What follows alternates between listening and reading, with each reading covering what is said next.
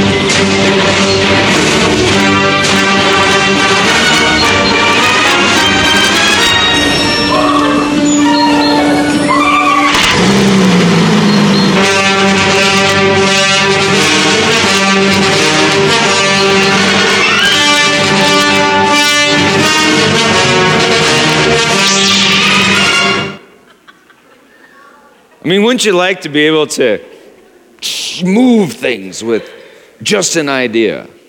Because little kids seem to think that you can. And you seem to think that you can, or at least you should be able to. I mean, have you ever been stopped at a red light on a busy day? And you start saying, green, green, green, green, green. Or maybe you're playing Yahtzee or uh, gambling. Seven, seven, seven, seven, right? Or, or later today, if if you're a Bronco fan, there, there, will be, there will be moments when maybe you won't say it, but you'll think it touchdown, touchdown, touchdown. And then you start saying it touchdown, touchdown. And if they make a touchdown, you'll wonder to yourself, was that kind of because of me? In Greek, the word for idea is logos, which also gets translated word. The word for word is logos and also rhema, both from the same root, lego. Uh, logos usually refers to an unchanging word, and rhema re- usually refers to a word for a particular situation. For most of us, uh, neither word nor idea carry much weight in what we call the real world. And so people in the real world say things like, well, it's just, it's just an idea. Just words, just, just, just words. Both, both word and idea, rhema and logos, translate the ancient Hebrew word debar, which can be translated word or thing. So in ancient biblical thought, there wasn't a difference between a word and a thing. If you said that's just a word, that'd be the same as saying, well, that's just a thing. Just, just reality. Words mattered for the word for word actually meant matter. Logos, uh, Rhema, Debar, matter. Have you ever looked at a mountain and whispered, while, while no one was looking, move? In the name of Jesus, move, move, move. Be, be, be cast, move. Because you know, Jesus said, if you have faith as a grain of mustard seed, you will say to this mountain, move, and it will. According to physicists, a logos should be able to move a mountain, and they're puzzled as to why it doesn't. Well, imagine if everyone in Denver could make mountains move with just a word. Pikes Peak, move!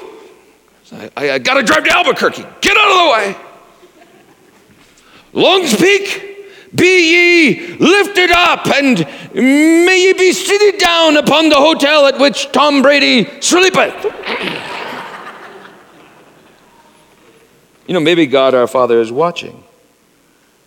And his word is stronger than our word. And that's good because all of us little Darth Vaders would annihilate each other in just a matter of minutes if, if it weren't. According to Scripture, God created all things with just a word, and we are being created in his image, the image of the one who creates with a word. Magic is trying to create with a word. Some philologists uh, say that the word abracadabra comes from the ancient Aramaic, uh, uh, the ancient Aramaic words that, that meant I create what I speak, or I create with a word. And, and hopefully remember in Acts chapter 19, when Paul first came to Ephesus, some Jewish magicians saw Paul cast out demons in the name of Jesus, and so they tried to use the name of Jesus. And when they did, the demoniac turned on them, stripped them naked, chased them out of the house, and the demons said this Jesus I know, and Paul I know about, but who are you? So is that while Paul used a word but that word refused to be used by the magicians. Like Paul had a different relationship with that word, as if that word were like a person. And modern people will say, well, that's absurd. Words that can start Volkswagens, words that can move mountains, words that are like persons, that word is absurd.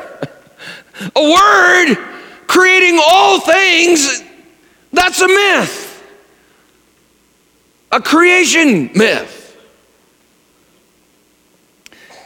In the 1940s, the great German theologian Rudolf Bultmann argued that we need to demythologize Scripture in, in order to make it acceptable and accessible to the modern mind.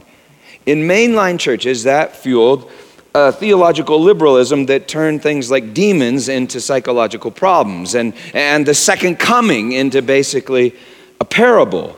In conservative churches, folks reacted by taking everything literally, but, but only literally. And by that I mean physically. And so they argued that Christ would return physically, but they stopped asking the question, what does it mean and who is he? In other words, they got all wrapped up in global politics and stopped loving their enemies. But liberal or conservative, for modern Christians, words didn't really matter. Only matter mattered. And so the church began to say what the world had always been saying it's just words. Just, just, just logos. For in our world, words don't seem to matter. In our world, you can't start cars with a word or move mountains with a word. In, in our world, words are not things. And words are not bound to things, and things are not bound to words. In other words, in, in, in our world, you can lie. And maybe our world is a lie. For everything and every word lacks meaning. In our world, the Logos has died.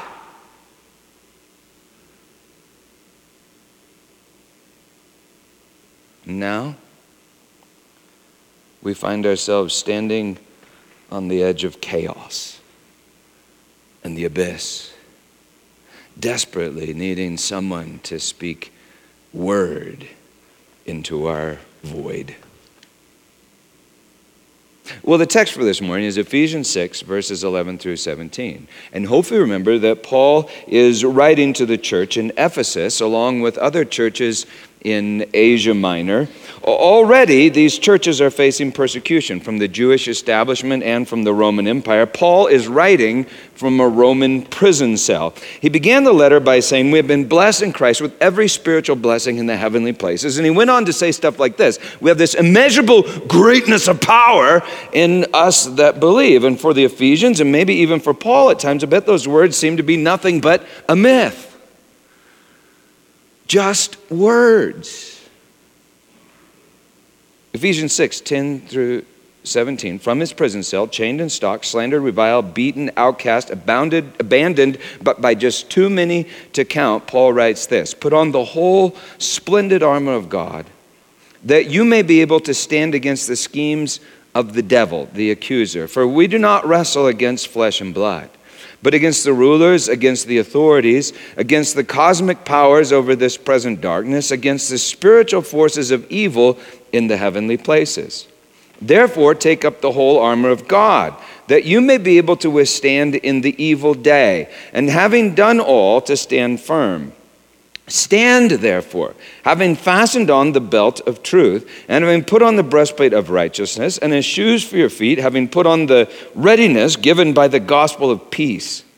In all circumstances, take up the shield of faith, with which you can extinguish all the flaming darts of the evil one, and take or receive the helmet of salvation. And, and, and now, and now, after all those pieces of defensive armor, at last Paul gets to something truly offensive.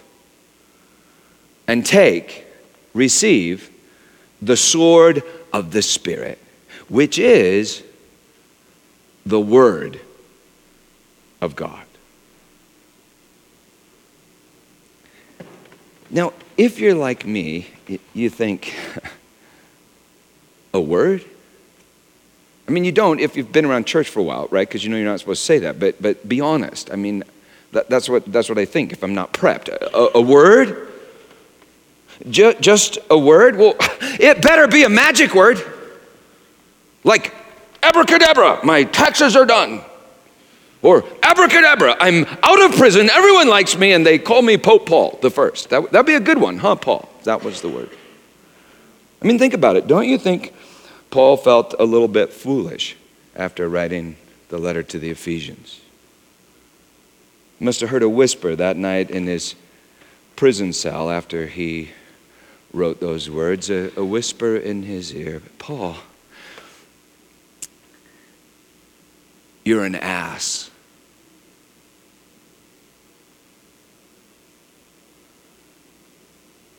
Late one night, about 35 years ago, I remember I heard this terrible sound coming from down the hall, this crashing sound. I ran to the top of the stairs from my bedroom and I looked down at the base of the stairs and there was my dad, crumbled up in a heap. He had fallen down the stairs. I, I ran down to my dad and he was in so much pain he couldn't scream. Have you ever seen that look before? Just a, like that, I, I, his back, I thought it must be broken. In desperation, I just cried out, Jesus, heal him.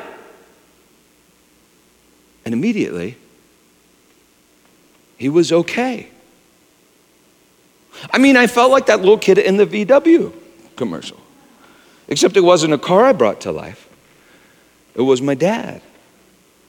About 20 years ago, I was, I was with Susan in the back room of, of the old uh, church building with this gal that was manifesting a demon. I mean, I know that's just bizarre, freaky, weird stuff, but at this one point, she started like growling and she sprung up from her seat and began to lunge at me. And, and, and I remember I just, I just said, In Jesus' name, stop! And it was like, all of a sudden, she hit this invisible cement wall and dropped to the floor. And I felt like that little kid in the VW commercial.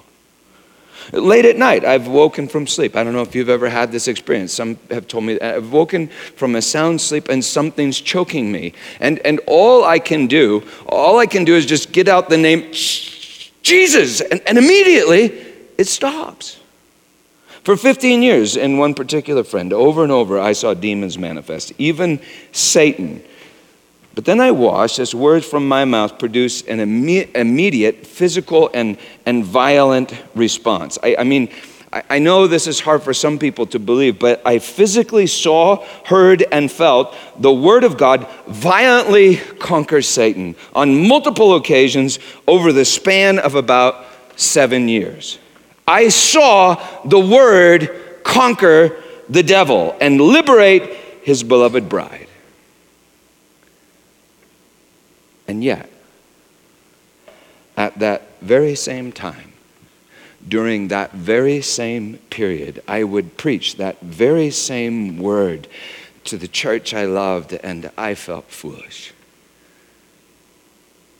Often rejected and very, very weak. Six years ago, I was defrocked from my denomination and reviled by much of that church that I dearly dearly loved. It, it, it, was the week after Thanksgiving, six years ago, that I moved all of my stuff out of the office. And it was the week after Thanksgiving this year that I had a heart attack. Now, I honestly don't know if or how or in what way those two things may be related, but I do know that the rejection of that word six years ago was the greatest sorrow that I have ever experienced. Now, I'm sure I spoke words of my own flesh during that time that, that should be rejected, but, but, but I also spoke the word of God. I spoke the word of love. Some of you have spoken words of love. To a child, for instance, for 14 or 15 years. And now you look and the words are rejected and it feels as if they've died.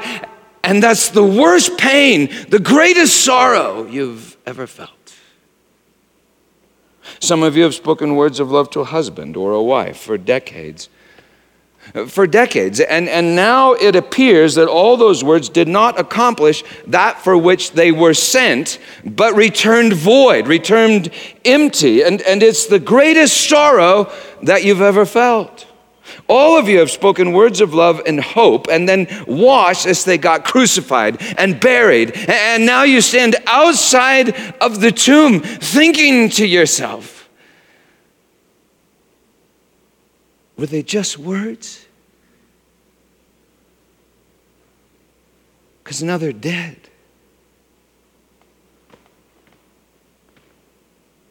And so, why should I keep speaking them? Well, Paul sits in his little prison cell, writing to these little churches in Asia Minor. Ephesians 1:18, uh, he writes this: "I pray that the eyes of your hearts would be enlightened. That is, I pray that the eyes of your heart would have a revelation about the Word and what the Word is doing. Then in chapter 6, he writes this Take the sword of the Spirit, which is the Word of God. Well, what is the Word of God? You know, most folks in, in our culture seem to think that the Word of God is the Bible, which reveals that they don't read the Bible.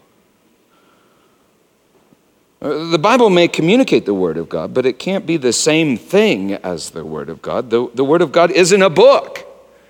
And the book, the Bible, records that the Word of God came to people, like traveled to people and then wrestled with people, even some people, uh, like Jacob in Israel. And w- when the term Word of God, you know, was first used, there was no Bible to which it could refer. When Jesus referred to the things that we now call the Bible, he usually used the word graphe, or, uh, or, it comes from the word grapho, which means uh, to write, and it gets translated scripture. It means writing. Sometimes he used the word nomos, which gets translated law. Well, Jesus said he came to fulfill the law, and he said that scripture, the scripture cannot be broken. And so he had a very high view of the Bible, but it's not the same thing as the Word of God. The Bible says that Jesus is the Word of God. In the beginning was the Word, and the Word was with God, and the Word was God, eh, and the Word became flesh and dwelt among us, full of grace and, and truth. The angel said to Mary, You will name him Jesus. The name, the name Jesus literally means God is salvation. God is love, and Jesus is the word of love. God is love. He's the word of love. And Jesus said, The words that I have spoken to you are spirit and life. He is the Logos, and he speaks Rhema. And now in Ephesians 6, Paul writes, Take the sword of the Spirit, which is the word of God.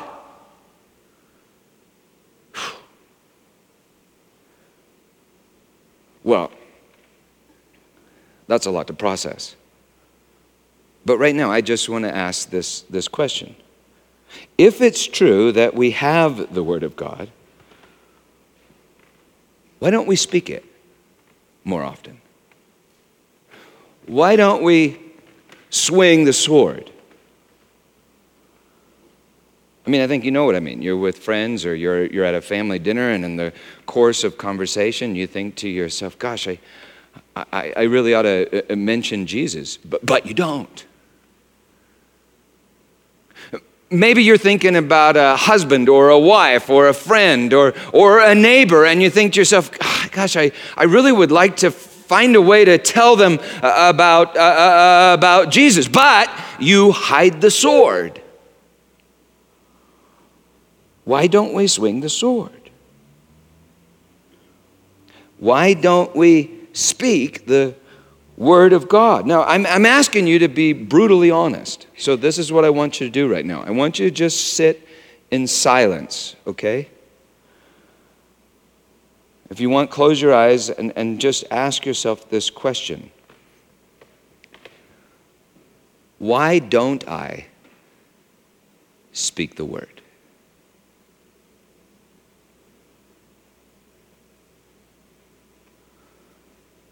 Think about those situations, people you're with. Why don't you?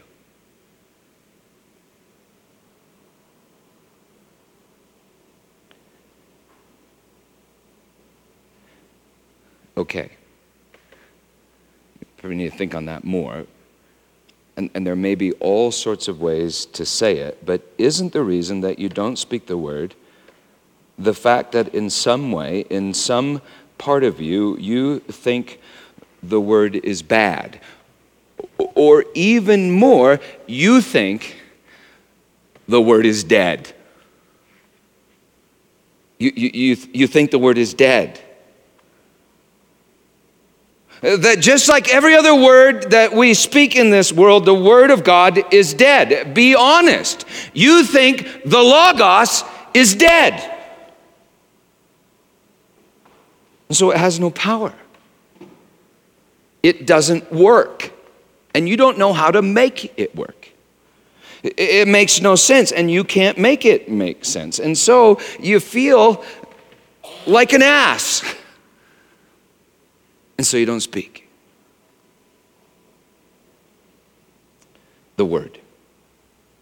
And if you think you have to speak the word, because you know you went to church and the pastor said that you were supposed to, well, you, you try to make it make sense. I mean, you try to make it work. So, so you speak the word and then you say something like this. Okay, and then you have to do this and you can't do that. You, you got to do, if, if, it, if it's going to work, you try to make it work. You try to make sense because it's not making sense. You start to work because you think it's not working. You start to judge because you think it's not judging. You seize control because you think the word isn't in control. You get religious and become a Pharisee and feel even worse because Pharisees are miserable and they hate the word. In short, you think the word is dead and you have to bring it to life. And you can't bring it to life and so you don't speak the word. You think the word of God is dead like every other word uttered by the children of Adam. Recently, I've been reading a, a fascinating book, just started, that Trey Tomine gave me um, a little while ago. It's titled The Information by science writer James Gleick. I was actually reading it in the bathtub when I had my heart attack. Gleick, it's not your fault, Trey, but, but at the moment, Gleek, Gleick was talking about how once upon a time, every word must have been like alive because it had to be spoken by a person that was with you. Make sense? But with the invention of the alphabet, with the invention of letters and, and writing, a, a word could then be divorced from like its spirit or its life or its, its person. One could then control the word, manipulate the word, conquer the word, but the word would be dead. No longer a living word, but a written word. You know, like nailed down to, to some paper or, or some wood. Scholars argue that the invention of the alphabet and the written word changed the very way that people think. so that we no longer encounter logos, we manipulate logic. According to Gleick, scholars have traced the invention of the alphabet, actually all alphabets, to a region we now refer to as the Middle East, sometime before 1500 BC. Well, that's just fascinating. Since sometime before 1500 BC, in that same region, the Bible records that God wanted to go for a walk, which suggests that he was in the form of a man, a perfectly good man, because God is the good. He wanted to go for a walk with Adam and Eve. The good wanted to be known by Adam and Eve. He wanted to be with Adam and Eve. But Eve and Adam had made a choice. They chose to take knowledge of the good over knowing the good. They chose knowledge of the word over knowing the word and being known by the word. They chose knowledge of good and evil. They chose knowledge of the law. They chose knowledge of love over love. The law describes love, but it's not love. Like writing symbolizes a word, but it's not the word. Now listen closely. Knowledge of good and evil is good, right? God's the one that made that tree. Knowledge of good and evil is good. The law is, is good. Um, scripture, scripture, scripture is, is good. Scripture is good, but it's not the good. The word written is good, but it's not the word. Humanity chose knowledge of the word over the word and crucified the word. And now you see, I'm not just talking about some scholarly theory that might be wrong. And I'm not just talking about the fall of Adam. I'm talking about the crucifixion of Jesus Christ, who is the Word. You know, we all crucified him. He was crucified in something like 33 AD, according uh, to Scripture. Uh, uh, according to revelation in Scripture, he was crucified from the foundation of the world. According to Ephesians in Scripture, you were chosen in him from the foundation of the world. You see, I think God allowed you, even arranged for you to kill his word, who is Jesus. And he's not just a word, he's the word. So when he dies, every word dies. The meaning of all things dies. It's like creation dies. The word of God is crucified on the tree of law, tree of knowledge of good and evil. The word of God is crucified on the tree of law by his bride because she'd rather have knowledge of him than be known by him. She'd rather control him than be controlled by him. She'd rather conquer him than be conquered by him.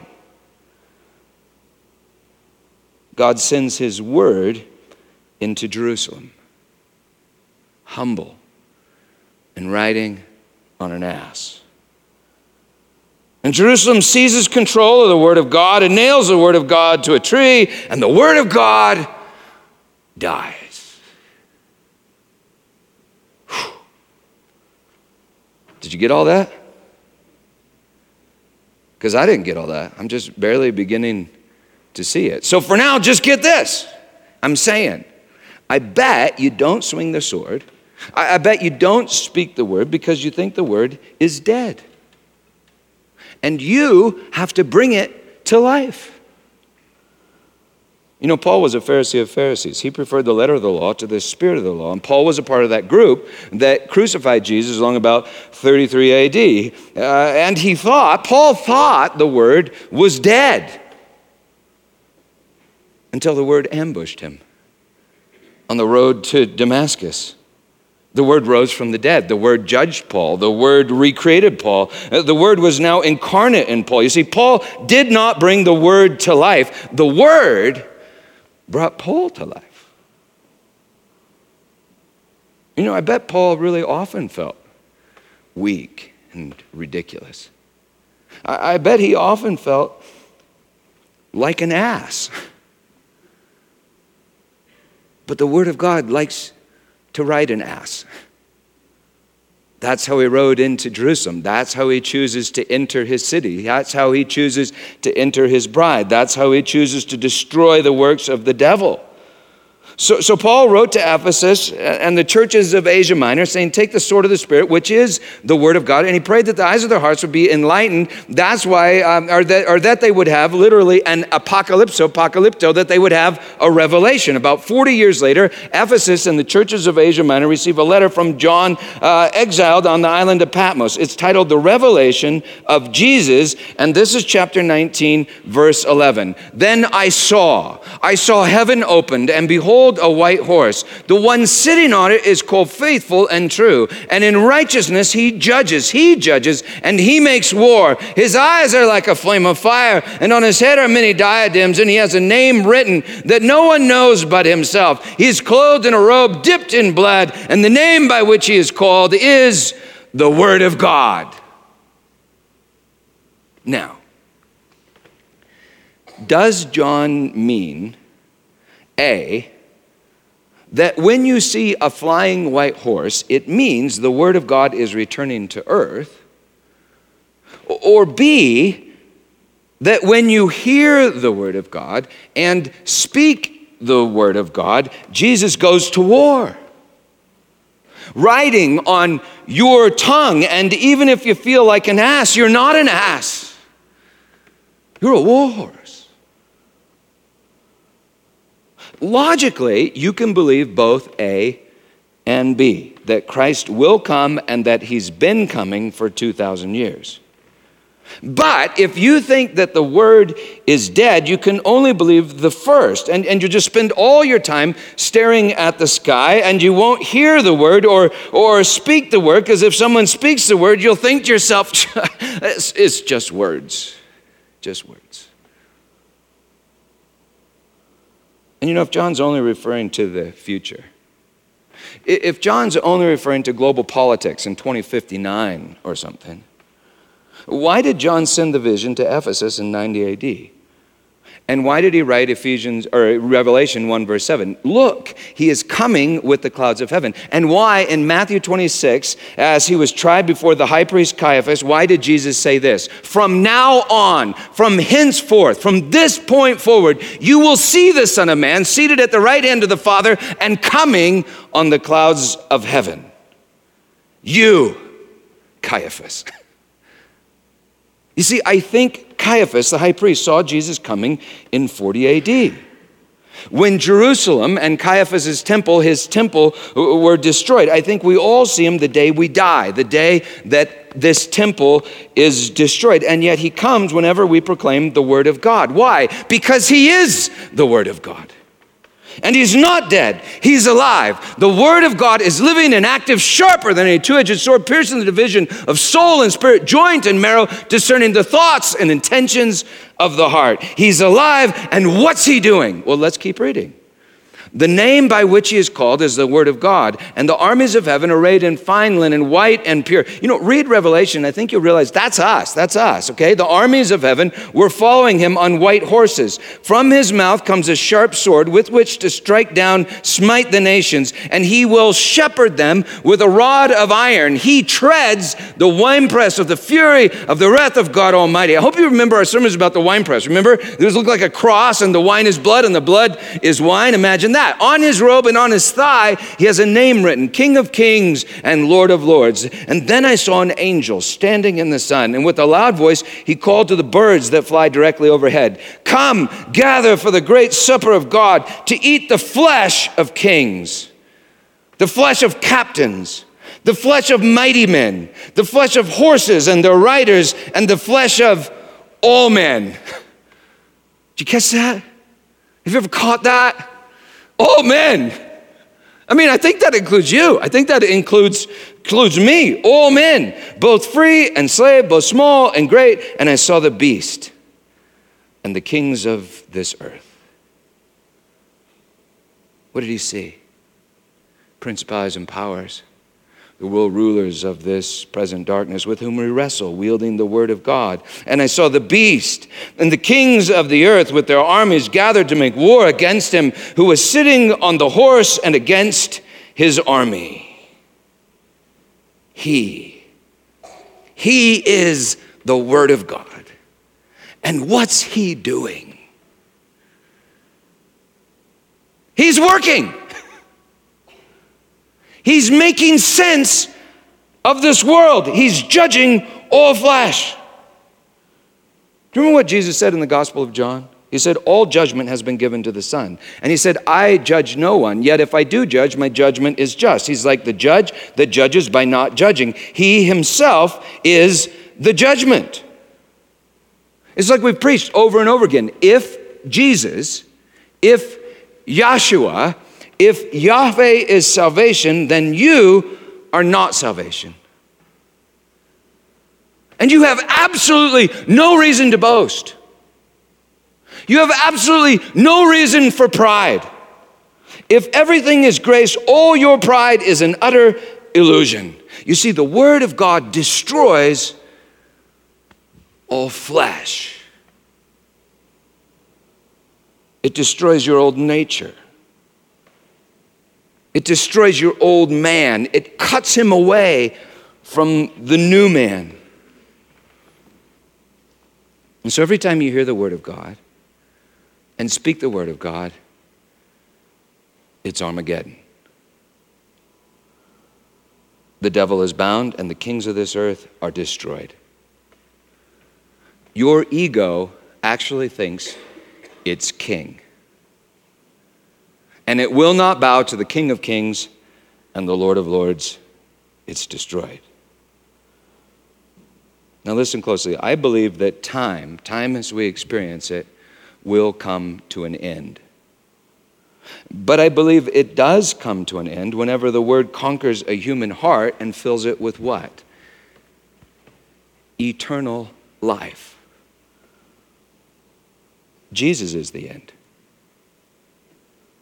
That's what Scripture says. Jesus is the end. The Word of God is the end. The Word of God is the judgment of God. So you can't judge. And you don't have to judge. And you see, I think that's like really wonderful, incredible, incredibly good news. You don't have to judge. But if you speak the Word of God, you speak the judgment. And nothing is as offensive to human flesh. Nothing is as offensive to human flesh as the revelation of Jesus, the Word of God, the judgment of God. So don't be surprised when you find yourself despised, rejected, and hated by all for His name's sake, for His name is Yahweh is salvation, which means you are not salvation. We are not salvation. You, you see, the Word of God slays all flesh including the flesh of the one that speaks it.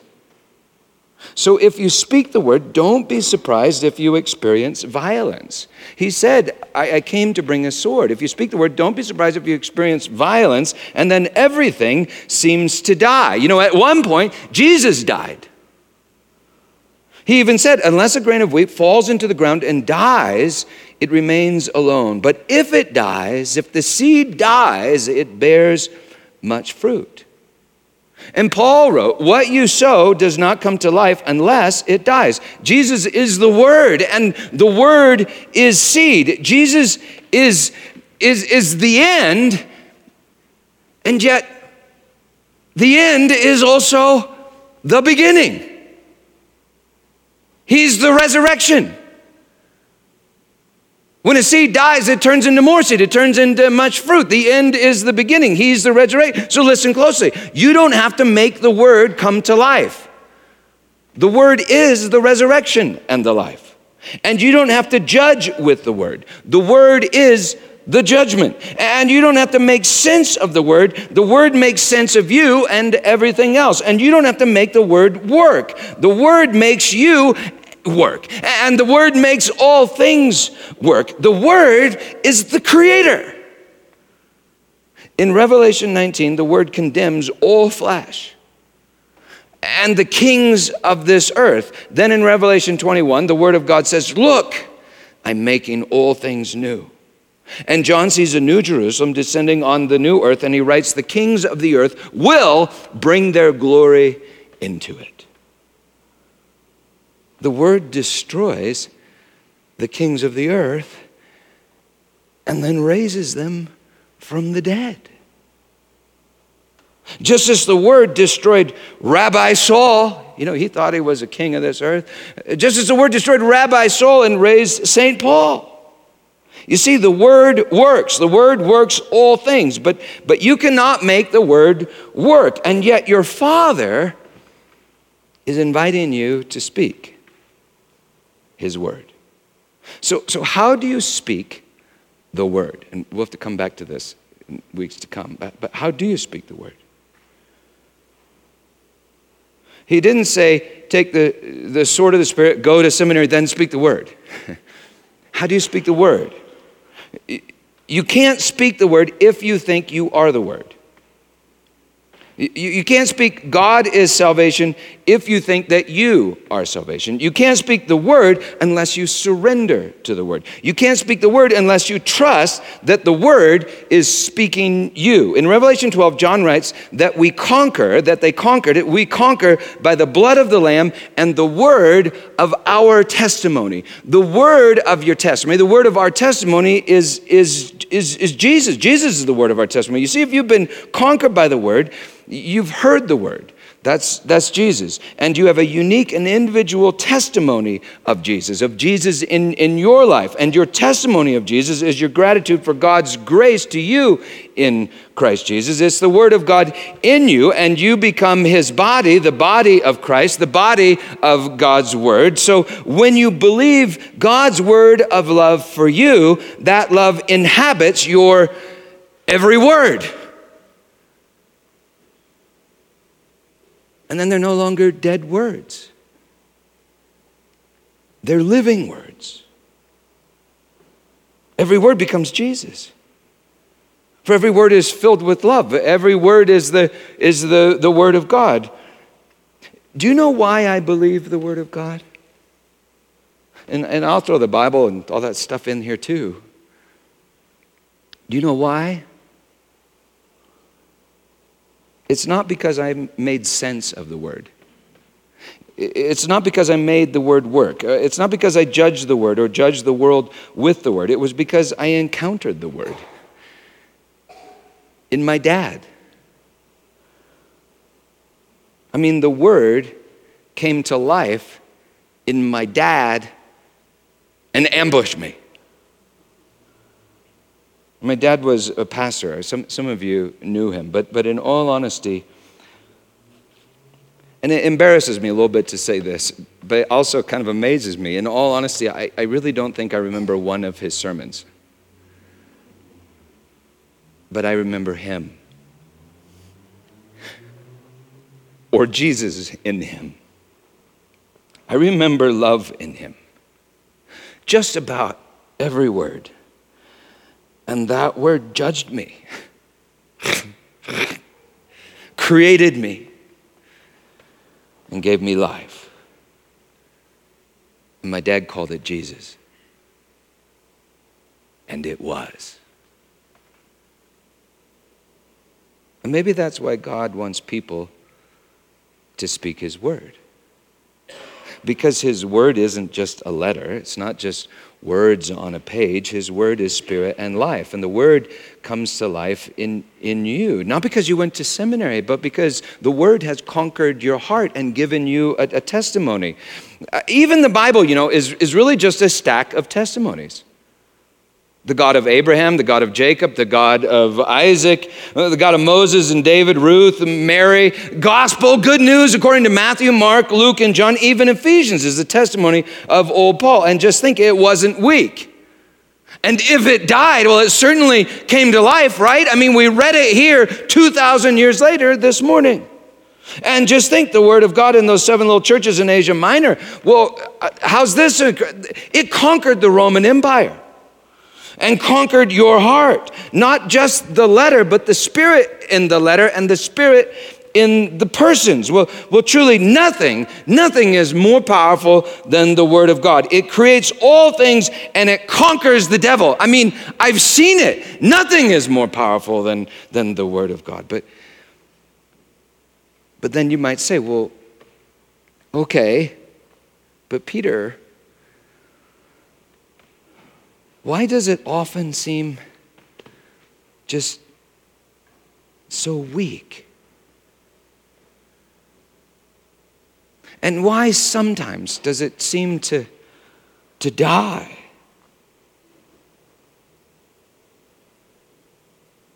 Well, I think it's because the word not only conquers the devil, and the word not only conquers all things, but because the word came to conquer your heart.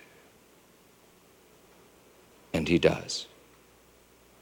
The word of love conquers hearts.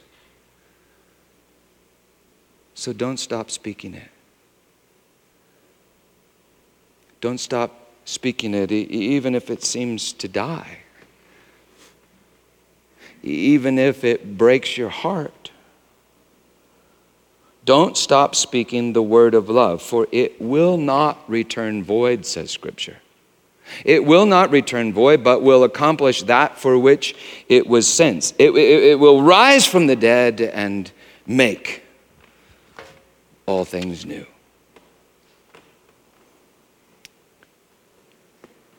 Well, on that night, on Mount Zion, on Mount Zion in Jerusalem, and hey, did, did you did you know this? When, when Jesus that said that thing about moving this mountain, he was standing on Mount Zion.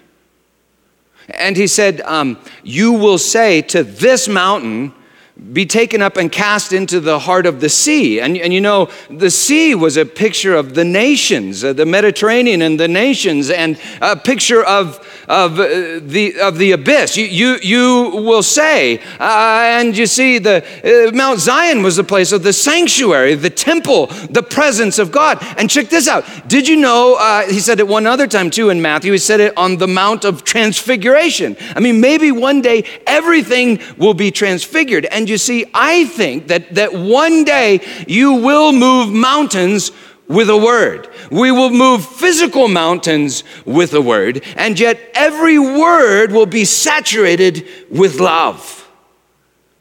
The word of our Father. So we won't move mountains to crush our enemies, but to exhibit the glory of God and share in his joy. So, anyway, on that night, on the mountain, the Word of God took bread and he broke it, saying, This is my body given to you. Take and eat. And in the same manner, after supper and having given thanks, he took the cup and he said, This is the new covenant in my blood, my blood poured out for the forgiveness of sins. Uh, drink of it, eat and drink. And so he calls you, he, he calls to you to come to his table, eat and drink his word and then speak His word. You're His body. You don't even need to, need to, need to go to seminary, okay? Speak His word in Jesus' name. Let's eat His word and speak His word. Let's, let's worship.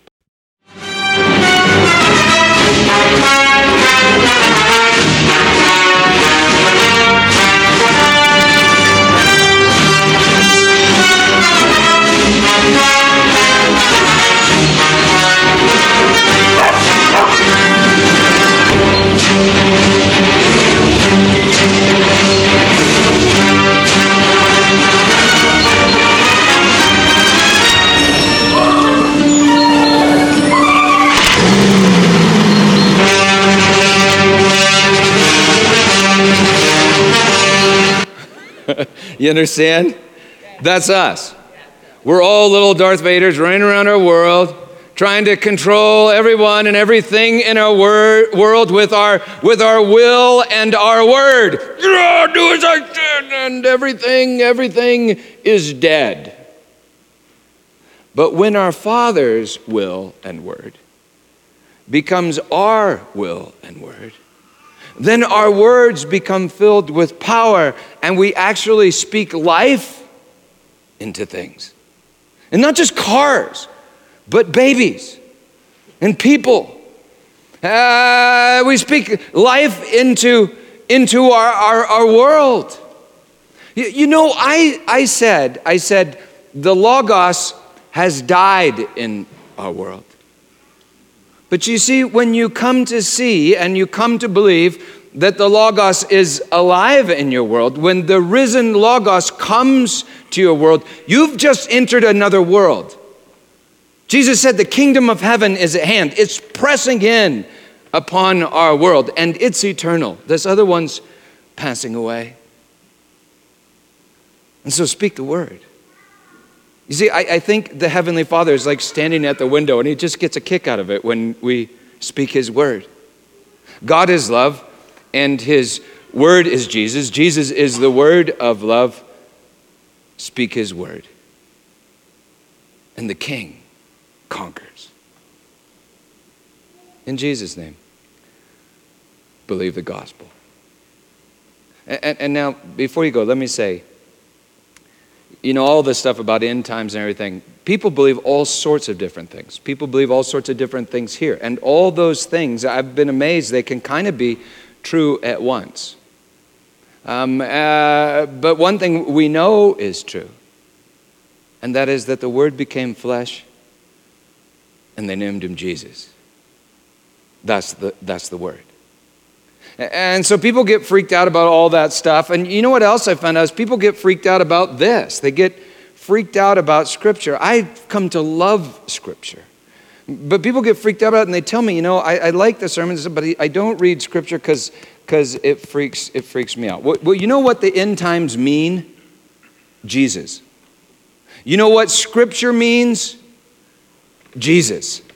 So uh, you don't have to be afraid of the end. You don't have to be afraid of Scripture because it's Jesus. And, and when you read it, talk to Jesus, listen to Jesus, and He'll reveal more and more of His wonder and His glory. So, so um, I started preaching another sermon. I'm sorry, but if you uh, enjoy the Bronco game downstairs, hang out if you want. The members of the prayer team they'll be down front on either side. They'd, they'd love to pray with you. Have a great day.